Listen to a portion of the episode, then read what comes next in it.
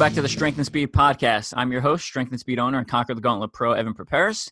Joining me today, I have Natalie Bullock, who's the, one of the regional managers for OOFOS. If you're not familiar with OOFOS, we're going to get it deep into them during this episode. And then she's also a you know a runner, so she's done a lot of running going going through high school, and then into college at a D3 school, and even ran steeplechase, which we want to talk about in depth because I think steeplechase is currently the closest thing we have to OCR in the Olympics, even though there's no upper body obstacles. So we're going to talk about that a little bit. We're going to talk about OOFOS, some of the benefits for you as an athlete, or for if you're looking to get a pair for some of your extended family, some of the benefits there too. So, Natalie, welcome to the show. Yeah. Hey, how's it going? Thank you for having me. Good. Yeah, it's going great. And uh, thanks for coming on. You know, you did a separate talk with just the Conquer the Gauntlet Pro team a couple weeks ago, and it was really informative and really good. So we wanted to share some of that with the uh, wider training audience here. So yeah, absolutely.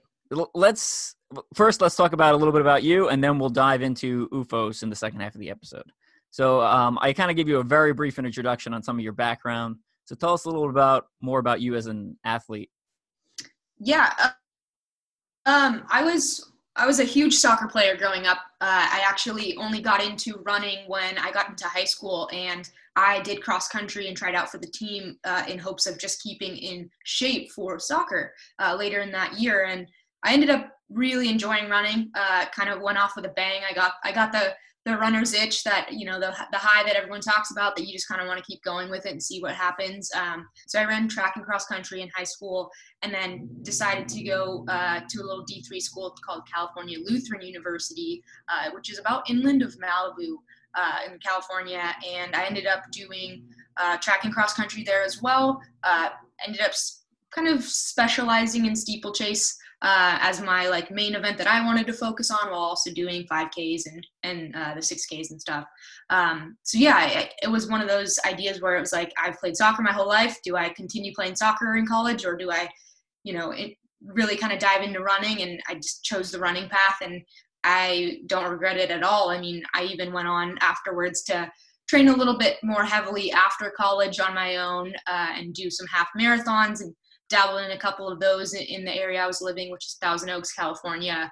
Um, I did the Pacific Half Marathon, which is extremely hilly, if anybody knows that one. And you run through the hills of Malibu. And I won that one two times in a row, went for a three-peat and got second. And kind of crushed me a little bit, crushed the ego, but it, it was really fun. It was a different way of racing than I never had, and it was it was that's kind of my career in a nutshell. Uh, now I'm I'm a casual distance runner, going out every, every couple miles uh, here and there throughout the week, uh, very casually, and just doing it for fun. Cool. So, just out of curiosity, what was your PR for half marathon distance? Uh, 130. Um, and it's it's interesting because I've only done that one half marathon, and that was the only one I've ever done. I did it three times in a row. Um, but I think, and this is just me being, you know, if if I were to run flat, because that there was yeah, there's was a lot say. of elevation in the race, and if I were to run flat during that time where I was in probably my best shape, I think I could have gone sub 127.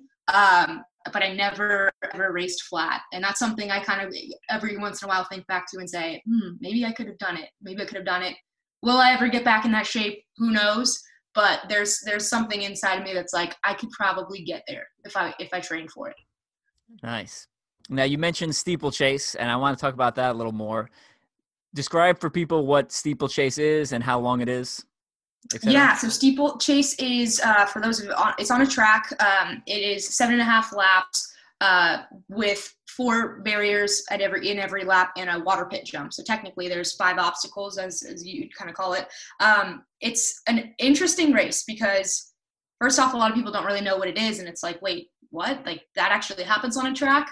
Um, but yeah, so it's it's for me it splits up the redundancy of running in circles um, i mentally thought it was one of the most challenging races I've ever done in my life, but it was also the mo- most rewarding um, because I mean you're you're jumping over barriers, you're breaking up your stride constantly every single lap, and then you have a water pit where you basically it's a barrier and the water is just after it, so you have to jump on top of the barrier and kind of sail through the water you're going to get a little bit wet. So you, then you're you know you're really in it. You're running the entire race with wet feet. You're splashing around. There's people all around you. It's it's it just makes it more fun for me personally versus just doing like you know 12 laps for a 5k just on repeat.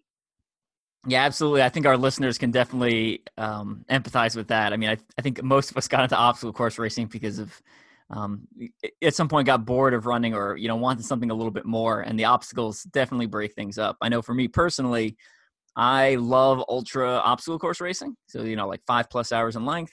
But when it comes to just regular ultra running, like I just get so bored out of my mind.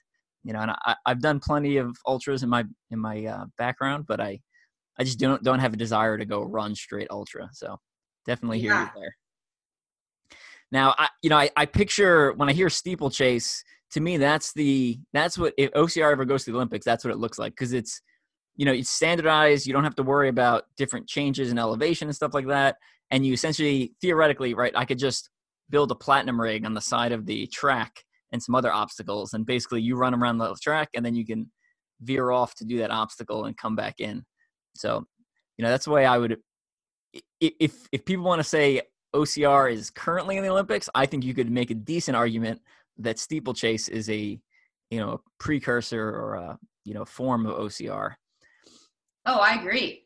I think it'd be awesome to see something like that. Now, now how much you know? I think you know we see times on a track, and then we see um, you look at steeplechase times, and they're substantially slower. Like how much does it slow you down per mile um, if you if you can remember versus like if you were just running straight on the track versus once you start doing steeplechase and you start adding in all those hurdles and those uh, water pits and stuff like that? Yeah i mean training for steeple was something unlike i'd ever done because um, usually if if i'm doing like 400 workouts or something like that i'm supposed to be hitting this certain time. That's very similar to like your 5k speed. It's kind of how i was trained. Um, so when i did a 5K workout versus a steeple workout, I believe I was hitting times um, about 20 to 30 seconds slower per lap. Uh, or per, I would say per lap, but obviously we did a lot of different things. Like I know I did um, more like 300 base stuff and a little bit more faster type of work than I was for a 5K. Um, but I, I do remember consciously going through my steeple workouts and being and feeling like oh this is so slow or like it, and it's not slow because when you're in the race and and you're looking at your splits and you're like i need to be there it's perfectly right on to what what i was training for. But i would be looking at my teammates doing their 5k workouts and realizing that they're going so much faster than me at least of what i would think or what i kind of thought in my head at the time. Um, but it is it is substantial like i was training substantially slower for the steeple and when you get when you get into like the faster kind of more elite steeplers it's not too big of a change. Um, it's actually pretty impressive because they're running very very fast and still doing all of the obstacles. But in like my uh, speed at the d3 level i remember it being a little bit uh, more of like an impact of being slower than obviously like an elite would. Gotcha yeah, I know when I first got into obstacle course racing, I would look at some of the times from some of the guys like coming in the top three of the race, and I'm like, that they're not running very fast, but like they are. It's just the obstacles. Um, one, add a bunch of time, and then two, you don't realize how much it takes out of you. Just like you were saying, just it breaks up your stride, and all of a sudden you go from a comfortable stride into like an explosive movement, and then back into what's supposed to be a comfortable stride, but it feels a lot harder. And I know yeah. I, have looked at myself on video at races. Um, you know, when people have live streaming stuff, and I've while I'm running, I'm like, I'm moving so slow. It's embarrassing. I can't believe someone's videotaping me. And then I go back and watch the video, and I'm like, oh, I'm not, I'm not that bad. Like I look like, but at the time, I felt like I was running very, very slowly. Now, yeah. with your steeplechase training, you know how much, you know, in a, in like a week long training block, how many times are you doing something that's steeplechase specific, and how many times are you doing straight running workouts? Um, so it's gonna. It was a little different for me, and I'm not sure as if like a higher level of um, like a more elite level of running did it differently. But I was because steeple is such a beating at, in your body. Um, I ended up doing race like training for steeple every other week uh, like for a race. So I only race steeple every other week, and I would do 5K on the track in between. Uh, my coach was a pretty big advocate of not doubling at track meets unless it was absolutely necessary. So I would actually do steeple workouts. Um, I would train for the steeple like probably one or two times versus, and then the rest was 5K. Uh, basically, because your 5K is basically your base for the steeple. So she wanted to make sure I was still getting my base while also doing tech, technical stuff. Um, what's funny is I actually was a 100 meter hurdler in high school. Um, so I was able that the technique of the hurdles of the barriers was actually not what I needed to work on. I needed to work on the running in between and the acceleration into the barrier. So one thing too that people think is like, okay, that's a barrier or that's that's a jump. Like there's a hurdle or hurdle to people means like there's something in the way. But when you're training for steeple, you can't think of it as a hurdle or a barrier or something like a block. You actually think of it as an acceleration point. So you you want to be accelerating into the barrier, and that was the running part that I needed the most work on versus like the technical technical technique of getting over it. Because I could get over it just fine with all my like 100 meter hurdle training in high school. Like it, it, was a very I was a very interesting kind of athlete. I kind of was put put everywhere in high school, so I tried a lot of things out. Um, I didn't get go forward sprinting, but because of that hurdle training, I was able to apply it to steeple, and it was the best of both worlds for me. Gotcha. Now, I, I, was loving the things you were saying there. You know, one that your unique background affects how you were training for steeplechase, and I think in the OCR world we have a lot of that, where some guys are coming from a running background, some are coming from an obstacle or a strength background. So, you know that that affects how you're training for things. And then the other thing I, I really like is the um, I'm I'm an advocate of spending a lot of time running because that's essentially what we spend most of our time doing during races, and then really focusing on obstacle specific or kind of like more hybrid workouts. But I recommend like once or twice a week uh, where you mm-hmm. com- combine everything. Where I think a lot of people who get into OCR are like, well, now I'm an obstacle course racing, so I everything's got to be a high intensity workout, and I got to do obstacles at every workout. It's like, well, you know, maybe give your upper body some time to rest and um, recover a little bit before you start hammering it again with more more pull-ups and back back work there. Right, right. Um, cool. And now you said uh, you're just trying to transition to casual running. Any kind of uh, short-term or long-term goals coming up for run training? You know, I, I actually don't have anything in my in terms of racing. Um, I'm kind of one of those people where I am mentally exhausted from racing my entire life to where for me to enjoy running, I can't make it feel like a chore anymore. And if it feels like a chore when I start training heavily for something and putting pressure on myself that I need to get out there and need to do a specific pace, um, mentally, I'm just so fried with that mindset that I've actually veered away from that type of running and I'll actually put that kind of mental um, like drive into lifting. So I've actually started lifting in the gym more um, and really strengthening my body and, and focusing on like, I know my right side's a lot uh, less strong. My left side carries me through a lot of my like stride, just knowing how I run. So I've been working on strengthening my right side of the body, uh, making sure I don't have like one glute that's doing more work than the other, and just kind of like balancing out in a more strength uh, environment versus only running and only going out there doing like six miles every single day and I have to do that or like that's what I that's the way I know knew how to uh, like train and, and, and run in the past but now I've been incorporating more of that gym aspect and I love it. Like that's what gets me up in the morning is it's like, yeah, I'm gonna go for my little four mile run maybe, but then I'm gonna go to the gym and, and do the things that are different or that are kind of spice it up for me, which is kind of where I feel like I have a theme. Like if I do one type of, of uh, training for too long, I'll get sick of it. So I need to incorporate that kind of uh, balance. Gotcha. I love it. Sounds like a good plan for long term success, and uh, like how you switch focus and found something else that that motivates you. And I, you know, a lot of my friends. I, I used to run in high school, but I was terrible. And a lot of my like my friends that used to run and were really serious about it, all burnt out. Um, and because I guess maybe because I didn't take it too seriously and was just kind of doing it to get out of marching band practice.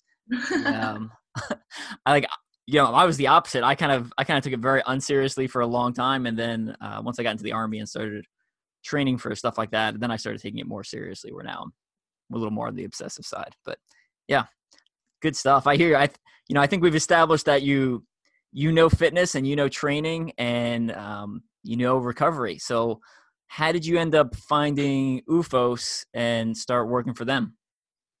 Yeah, so uh, big. I'm a big running nerd in terms of the gear. Like I was always obsessed with the shoes. I always had, you know, two to three pairs on rotation just because I liked different colors and that kind of stuff. Uh, and then I started to become a little bit of a running shoe kind of geek, and I ended up working at a running store locally after college while I was doing all of this half marathon training, but also working at a store. So my life was consumed with running. And I quickly realized that if you're going with more um, mileage and putting all this more stress on the body for these kind of types of, of races, that recovery is very necessary. And I was working at a store where I saw all the different run uh, recovery, you know, gear, whether that was a foam roller, whether that was, you know, all the different massage types of guns that are now out and stuff like that. And now um, obviously i work for OOFOS and i only tried on OOFOS because i worked at that store. Um, because i personally was like okay they're a sandal that people say are good for you. Like what are these about? And and one of the reps that was uh, for the california rep at the time came into our store and gave us a little bit of a clinic ended up giving us a free pair and i started wearing them around and quickly realized that this is not just a sandal. Um, and it was, it, it kind of opened my eyes to a whole different, you know, I, I used to be, let's go out there, let's run. And then, you know, if I have time to stretch, maybe I will. But now I realize there's like this whole other recovery component that actually makes you feel good in the long run. And OOFOS is a huge part of that recovery realm. Yeah, awesome. Now, you know, people see them in stores, like you said, and it's like, oh, cool, it's a sandal. But like, you know, what makes OOFOS unique, and what makes it an actual recovery product versus me just throwing on a pair of, you know, five dollar sandals I bought at, you know, whatever the dollar store, or whatever. You know what I'm saying?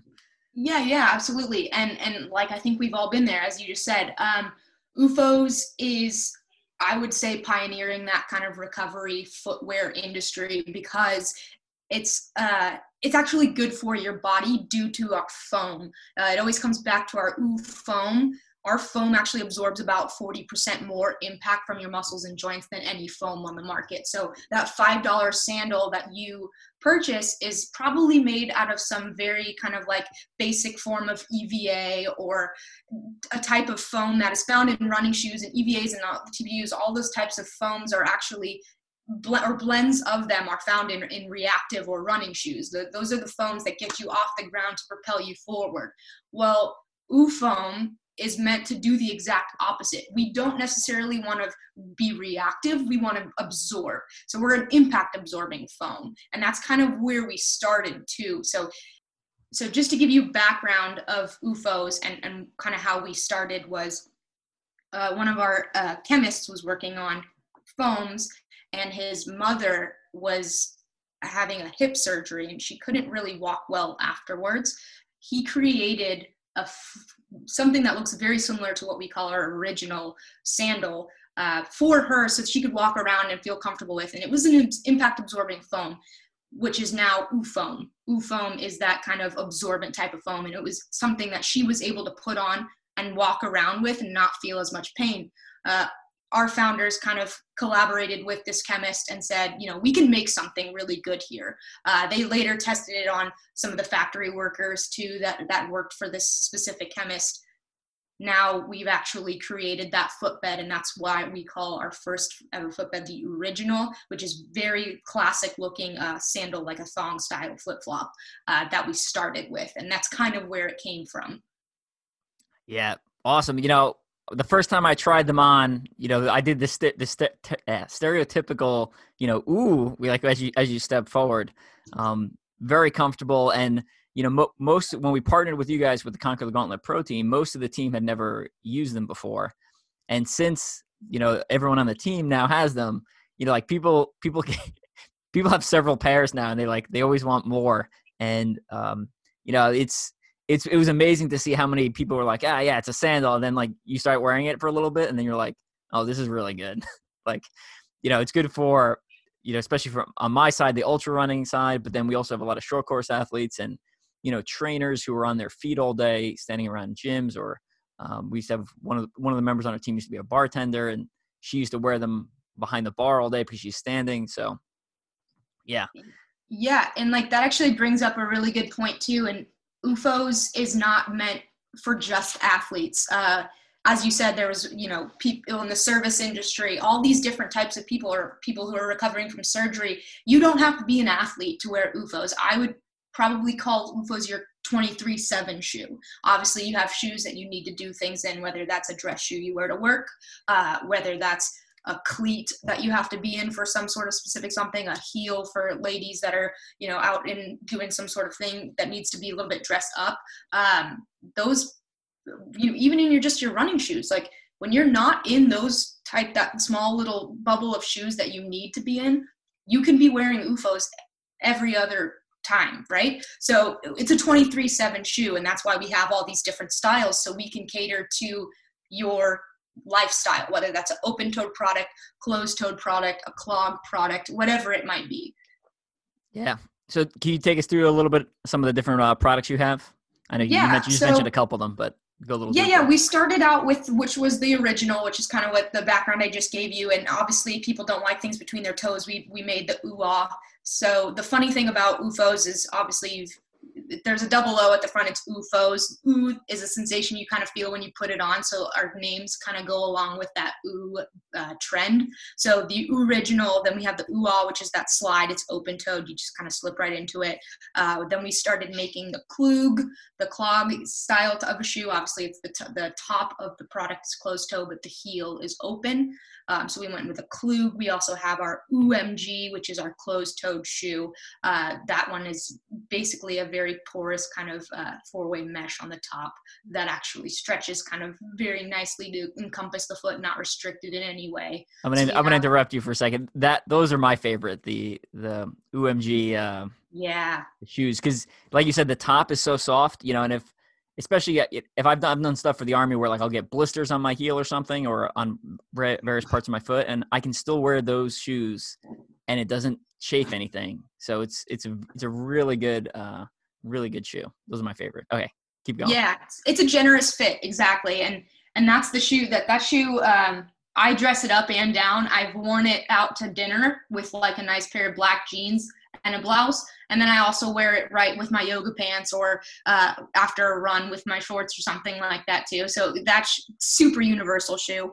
Um, but the, the OMG has a couple different uppers. We just came out with the Easy, which is a canvas style upper, and you don't even have the. If you ever looked at our normal OMG, our first one, it does have a little bit of a strap over the top. Our Easy is actually a more canvas style. It does look a little bit more casual, and it does not have that strap over the top. That's kind of our um, newest kind of product and it's personally now my favorite. So um, and I, I, think it's just it's just a up different style of the upper. We do have also an adjustable strapped sandal. It's called the flex. Uh, you basically just it's like a slide but with a velcro strap. It looks a little bit sportier um, but that's kind of our line in a nutshell. And what's awesome about our line is even if it's a shoe that you might be wearing or it's a klug or if it's a it's a sandal the bottom remains the same. So we have a patented footbed that actually stays uniform in all of the different styles across the board for OOFOS. So once you kind of know that feeling, you're going to be replicating that feeling in a, in a sandal, a shoe, a clog, or whatever you end up wearing. Gotcha. Yeah, good info there. Now, what about for you know cleaning them? I know we take them to OCR races, so there's a lot usually a lot of mud on the course. And you know, post race, I pretty much take off my running shoes and I throw on the OOFOS, and sometimes they get a little bit of muddy. You know, what's your yeah? Eh, mm, how do you clean? Yeah, go so, for it. Yeah. um, my favorite favorite fun fact about OOFOS that I hope you guys see value in too is that they're machine washable. Um, so you can throw all of the product, whatever style it is, straight into the wash with cold water and just let it air dry. Um, what's great uh, and why this kind of is a fun fact is most of the time too when you're wearing your really good performance style shoes you don't really want to wash them because it breaks down the foam um, with our product is we're a closed cell foam and what a closed cell foam means is that nothing gets inside of it to to, to penetrate it and like break it down. So every kind of like dirt, debris, kind of stuff like that stays and remains on the top. So you could do something simple as like hosing them off outside before you go, go in to the house. Um, or you can throw them into the wash or scrub them with soap and water in the sink, whatever you need to do with it, um, or however you choose to clean it. It, it doesn't really uh, absorb any water inside of it, so you're not breaking it down in any way. And, and that's something too that, I mean, because of that, we also float too. So if you lose us on a river or something like that, we're just going to be hanging out right on top of the water. Um, so yeah, it's, it's cool. And I think with that point, just obviously we know we're in a big pandemic right now with, with COVID and it's something too that uh, the medical society and, and medical uh, personnel have really found value in too because they can take a shoe and work in it. Let's say they're working in a clog or a closed toed shoe and they're maybe in a COVID unit. They can come home, throw them straight in the wash, not even have to deal with the germs of it because it doesn't go inside of the shoe, it just remains on top. Yeah, good stuff. And I know I was following your Instagram over the last couple months, and they uh, you guys donated a bunch to a bunch of first responders, which was really cool to see right at mm-hmm. the beginning of the pandemic. So good stuff yeah, there. We, actually just our most recent um, kind of donation was to uh, about 30 schools across the United States, um, honoring teachers as essential workers as well. And so we we just ended up doing a huge um, kind of like outreach for them and the results have been amazing. I mean, seeing teachers who have been changing their way of teaching for this amount of crazy, crazy pandemic, whether it's Zoom in store, like some of the teachers are even doing half and half. We realized we needed to do something for them as well. So we just ended up doing a big teacher drop as well as the medical uh, drops earlier in the year. So yeah, I think it's it's a cool, very giving brand. Um, they also donate two percent of all of their sales to uh, Dana Farber breast cancer research. So OOFOS is extremely generous, and we our our um, mission statement is to make you feel better and that's exactly what they live by in everything that they do. Awesome. Uh, great stuff. Any can you give us any teasers or anything OOFOS may have coming down the pipe in the next uh, couple months or year?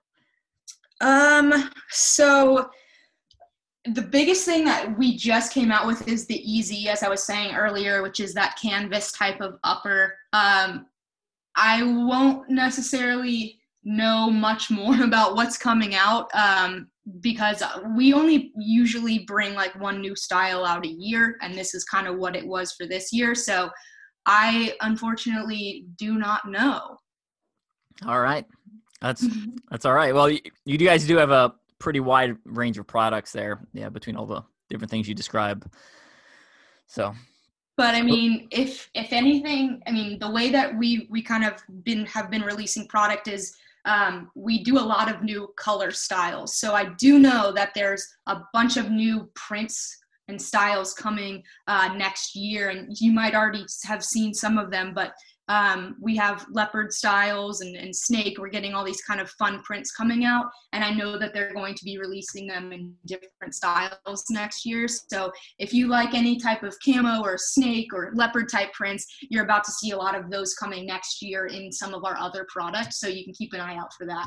In terms of different styles of OOFOS, yeah, I'm unfortunately not in the know, but I do know that we're going to have some new cool colors coming out for 2021.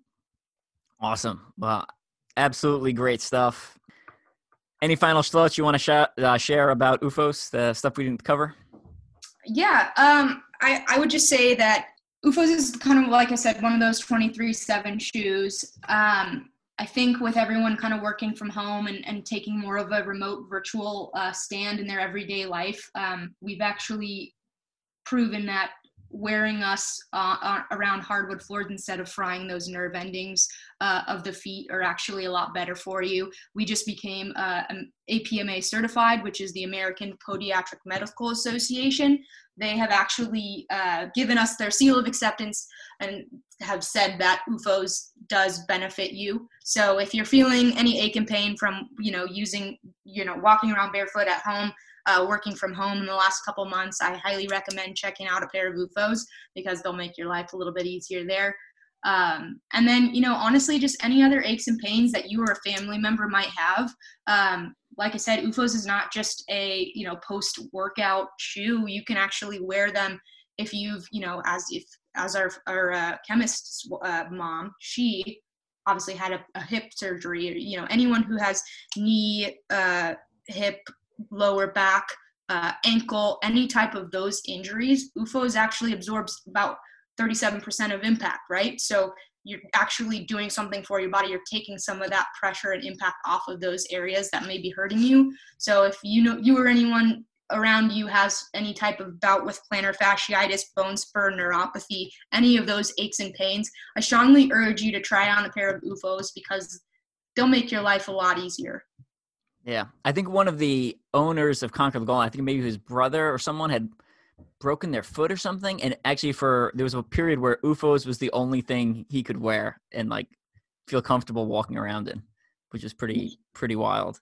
and then yeah. i know i know after um yeah yeah again i'm ultra focused after my ultras i'll wear OOFOS even around the house just because you know like you said the you know my feet are everything's kind of hurts and just stepping on the hardwood floors is actually a little uncomfortable so it was actually more comfortable to wear OOFOS even around the house so yeah, and I mean, if you think about it, just to give you guys a visual, because I know this is obviously an audio podcast. Um, think about you walking in, you know, sand or grass or very soft substrates like we used to when we were hunting our own food.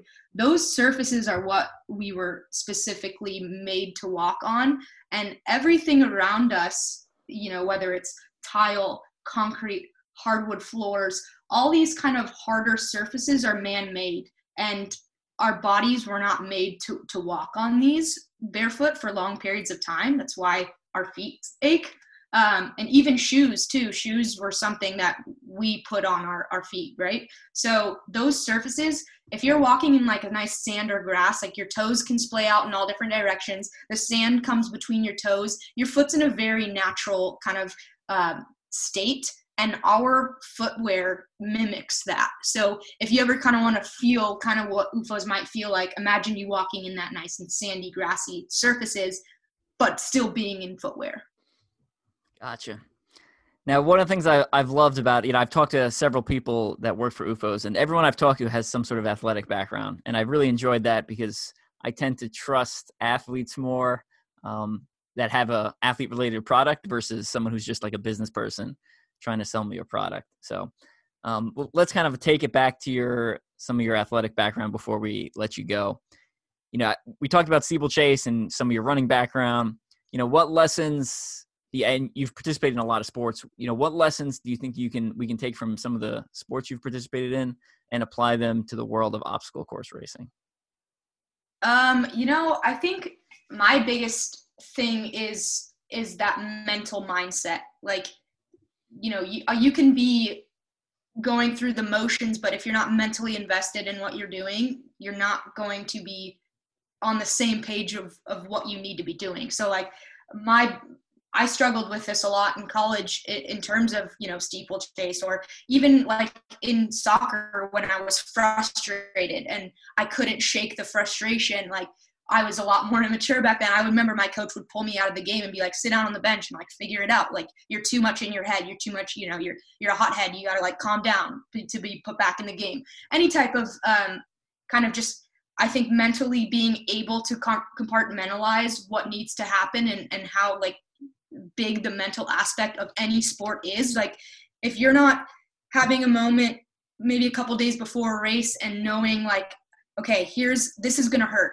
When it starts to hurt i need to think about this. Or like really just mentally putting yourself in those situations before you actually are in the situation uh, and and kind of coming up with a plan of attack on when i hit this wall or when i feel like this what do i need to do? And i think that there's a big part of being that kind of in a better mental mindset for any sport you do. So you know if you get knocked off the ball in soccer and maybe you have to backtrack and you could have cost a goal or something like that like you need to be able to understand what needs to happen in your own mind for you to actually execute to the best of your ability physically. Awesome. Very very good advice there. All right we're gonna let you go. Before we go i did not prep you with this question so um, normally we ask people tell us something people would be surprised to know about you and um, you know, as an athlete, I'd be and someone who works in the athletic world, I'd be curious uh, to find out. So, you know, if there's something doesn't have to be fitness related. Actually, in fact, the more obscure, typically, the better. Um, if you'd like to share with the group, if not, yeah, that's no a ooh, that's a question. Um, so in college, I actually um, did a lot of research with herpetology, which is the study of reptiles.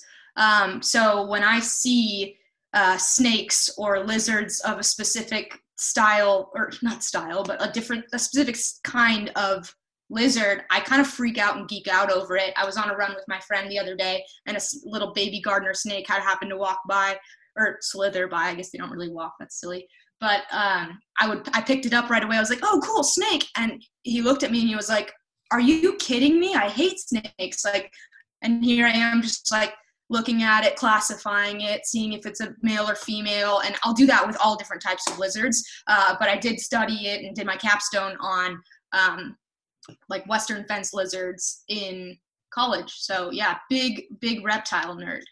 Oh, interesting.